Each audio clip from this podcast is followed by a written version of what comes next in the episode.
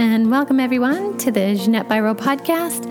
I am so thrilled to have you guys here joining in as we dive into the world of expanding consciousness.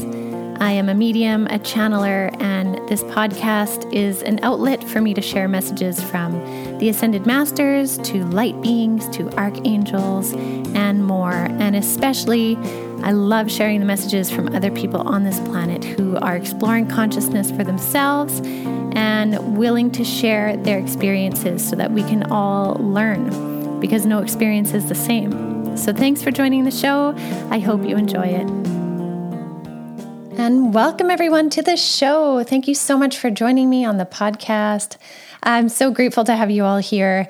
Today, we are talking about the summer solstice. Now, this podcast is going out on Monday. The solstice is on June 21st.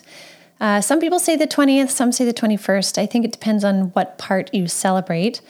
But the solstice is a high point of powerful energy, powerful energy. And it is this like burst of frequency, burst of consciousness, burst of light. Because during the summer solstice, now this is for us in the Northern Hemisphere, during the summer solstice, we have the longest day of the year. So it's usually around like 16 and a half hours of daylight. Again, this completely depends on where you live. So I'm giving the like average, but it is the longest day of the year. And these energies are um, bringing in maximum power, maximum light, and maximum heat, again in the northern hemisphere, that really in our body, they invoke this time of action because of this this influx of frequency. And basically, there are these receptors in our retinas that conduct the light information, which stimulates a reset of our circadian rhythm, our 24 hour rhythm. And this increase in energy gives us this really high powered action motivation. And the reason why this is so cool this year is because so many of you have been working on your manifestation, and the universe has been working on bringing in those manifestations. So when you pair that with the influx of increased energy during the summer solstice, this is like high power time, especially for light workers. Like, this is such a cool time. So, some of the things to do with the solstice energy is um, again depending on where you live and what you can access is get outside. Be outside during the solstice energy if you can. It's so valuable. Being outside spending time with gaia with mother earth with flowers trees plants nature. If you can go for a walk in nature on that day or maybe by the shoreline um, you know, anywhere where there's an amplification of frequency, either where two environments meet, again, like where the water meets the shore, where the mountains are high up in the air and the sky, uh, maybe where like the trees meet the meadow, anything where you can like cross a liminal space like that, there's an extra power in there. As well, staying up all night. Some people find staying up all night during the solstice is such a powerful thing to do because you honor that total like maximal sunlight uh, even when you go into the darkness of the night. Another thing that's really powerful is amplifying your crystals, having your crystals out to kind of drink up all the energy of sunlight is so powerful.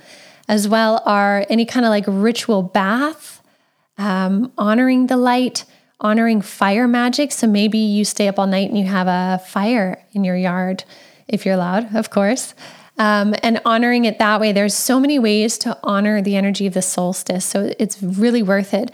Also, getting into kind of like more primal energies too. So, whether that be um, connecting to your sexual self, connecting to your sort of like animalistic nature. And the way that I want to describe that from the imagery I'm getting right now is like drumming Maybe you sit in a drum circle. Maybe you're stomping your feet in the earth bare feet, but like this more kind of rhythmic, animalistic type energy, this root chakra, primal energy connects you deeply to Gaia's frequency, Mother Earth. And when you do that in connection to the summer solstice, it's like this massive ampli- amplification of your frequency, your spiritual self. So whichever way it draws you to it, there's it, there's worth it's worthwhile exploring because it's a beautiful frequency to work with. So this essentially, this kind of consistent uh, increase in consistent hours of solar energy brings us increase in consistent hours of solar consciousness, which we have talked about. This is um, essentially upgrades, significant upgrades. And the cool thing is, too, is that these upgrades happen all summer. The more time spent in the sun, again, always practicing safe sun care, but the more time spent in the sun, the more you can increase that energetic upgrade for not only just your body, but your consciousness. Now, when I mean more time spent in the sun, I'm meaning like conscious time where you are, you could be out in the sun for maybe only half an hour, but in that half an hour, you're connecting with the energy of it and really breathing it in. That's a really powerful thing. Um, I will be putting out a podcast soon on the solar flares to talk about this. So uh, it'll be a beautiful addition to what we're talking about today. Um, now, in earlier times, the summer sol- solstice was marked by like the beginning of a season that contained bounty, abundance, beauty, possibility, creation. And so, again, this is all amplified. These ideas are amplified. So, any manifestation or intention setting that you do in the three days before and the three days after, so essentially, kind of this whole week, will be magnified by the energy of the sun and its presence right now. And so, why does this really matter? This is where we kind of get into this um, talk about this liminal space where all things are possible. So, during the summer solstice, the reason why people do these rituals or these this time spent connecting to flowers uh, earth, Gaia, crystals, is because it connects into that liminal space. And that liminal space in folklore is the space where spirits and fairies can more easily cross into this realm. Now, this does not mean you have to believe in fairies. Many people just cannot wrap their head around it. And that is okay. But what it is, is this space that is being given the description of the fairy realm is this beautiful liminal, liminal space that essentially has a power packed boost of energy. It is where we are able to move beyond just the understanding of the four elements and move into the understanding of the ether. The part of that fifth part of the elements, that fifth element that connects all of them together. And in that, we are all connected. And so you could almost see it like a neural network so if each neuron is an element, earth, air, fire, or water, but then that part that connects that neuron to the next neuron being that liminal space, that would be like the ether. Now, when we understand the power in that liminal space, we understand how we can take the regular frequency of the elements in 3D and move them into our consciousness of 5D. Now, what this means is this is where transformation happens. This is where thought can absolutely permeate and move with ether to manipulate elements. So, an extreme example of this would be somebody that could manipulate water. Um, if we see it in the movies all the time where you know somebody has these magical powers and they can draw water and create a water spout and spin it over someone's house and then drop it right? The way in which that would be possible would be to get into the ether, the spaces between each water molecule, each element piece, and spin it or bend that connection into a spiral, which would then pick the water up into a spiral. And then when that ether is released, the water would drop. Right? So that's an example of this concept. So the energy of the summer solstice connecting to this realm allows us more access into the ether, meaning you have a greater connection to the elements, which is why the summer solstice is considered such a magical time. Magic is such a common, common word. So, if we take this energy of ether and we apply it to our physical body, during the summer solstice, we have a greater ability to transform our physical body, which is why spending time in nature energetically is doing a whole ton for our body because our body is really open to it. The ether, the energetics that connect one cell to another, is open to transformation. And Gaia, Mother Earth, has such a beautiful frequency that we can connect into it so much more. And so, when we realize this, when we make this a conscious understanding, we then bring the possibility into our body. And when we bring that possibility into our body, the spirit of consciousness, of Gaia, can move in harmony with our body. And so, what this does is this is a beautiful time for awakening dormant DNA cells, these beautiful genetic codes from the library within the lineages that we are connected to can be awakened, can come online. And also, this is a beautiful time for awakening the crystalline DNA that surrounds our DNA and is waiting to be ignited. Some people see that as like another helix that surrounds or runs parallel to our um, physical helix, if you will, but is the, it is the spiritual aspect of us.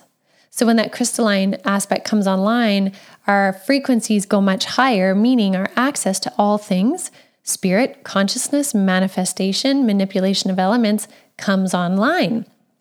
And this is all part of the process of ascension. So, again, this is why summer solstice is considered such an unbelievably sacred time. When you spend time in this thought or pondering these things during this massive, uh, extended amount of solar light, it allows your body and your mind and your spirit, mostly your body and your mind, because your spirit already knows this, but to drink in the these understandings to bring this into your known consciousness. And the neat thing is is once your mind decides that something is known it then decides it is possible and the minute we give permission with our brains that something is possible it can be created energetically so if there's deep healing you're wanting to do there's a piece that needs to believe that it is possible and I'm not saying it's just as simple as like, oh, this is possible. Here it is. Because sometimes we might try to think that, but we don't quite believe it fully yet. And there's a transformation that happens when we fully end up believing something. So there's a process to that, but this can help ampl- amplify that process to it. And so anchoring your energy into Gaia and continually coming back to a place of love and compassion for self and others can really help anchor in this higher frequency so that what you experience during the solstice can really be anchored into your being or embodied. And we've talked a lot about embodiment. Last year, that was such a key theme from Spirit was embodiment. And so taking that understanding and bringing it into your body where you become it, it becomes you, you believe it, it then can be created. So, this liminal space, this folklore, spirit realm, fairy realm, ether, however you want to see it, is like an added nitrous boost to a race car. It really, we are getting this nitrous boost of ascension, consciousness, open mindedness, creativity, new ideas when we tap into it. So, then if I come back to the idea of how I was kind of talking about this like primal energy, when we tap into the frequencies of Gaia, the frequencies of the sun coming down in the solar energy, and we do that in a very primal way, meaning a very simplistic way, a very natural way. And again, I just keep being shown like stomping feet, which is why when people dance around a fire and stomp their feet, like it's more than just the dance. They're connecting to these massive frequencies. That has an ability to really uh, add this nitrous boost to our ascension. And remember, however you ascend, that frequency or that possibility then flows into the collective pool of ascension and others can draw from it. So think of it this way if you choose all by yourself to do something sacred, and maybe it's just a sacred bath, maybe it is a sacred meditation, Maybe you do light a fire and you dance around the fire all night. Whatever it is, big or small, what you do has an effect on what goes into that collective pool of ascension and therefore makes it more easily accessible for others who are on their ascension path. It means the thoughts and the possibilities are already there because you help to bring it in.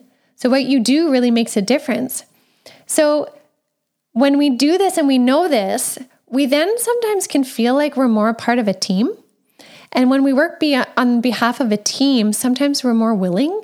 Whereas if it's just for ourselves, we're like, nah, I'm not going to bother. I don't need to do that. But when you know that what you do really affects the collective ascension pool or well, it has a bigger impact.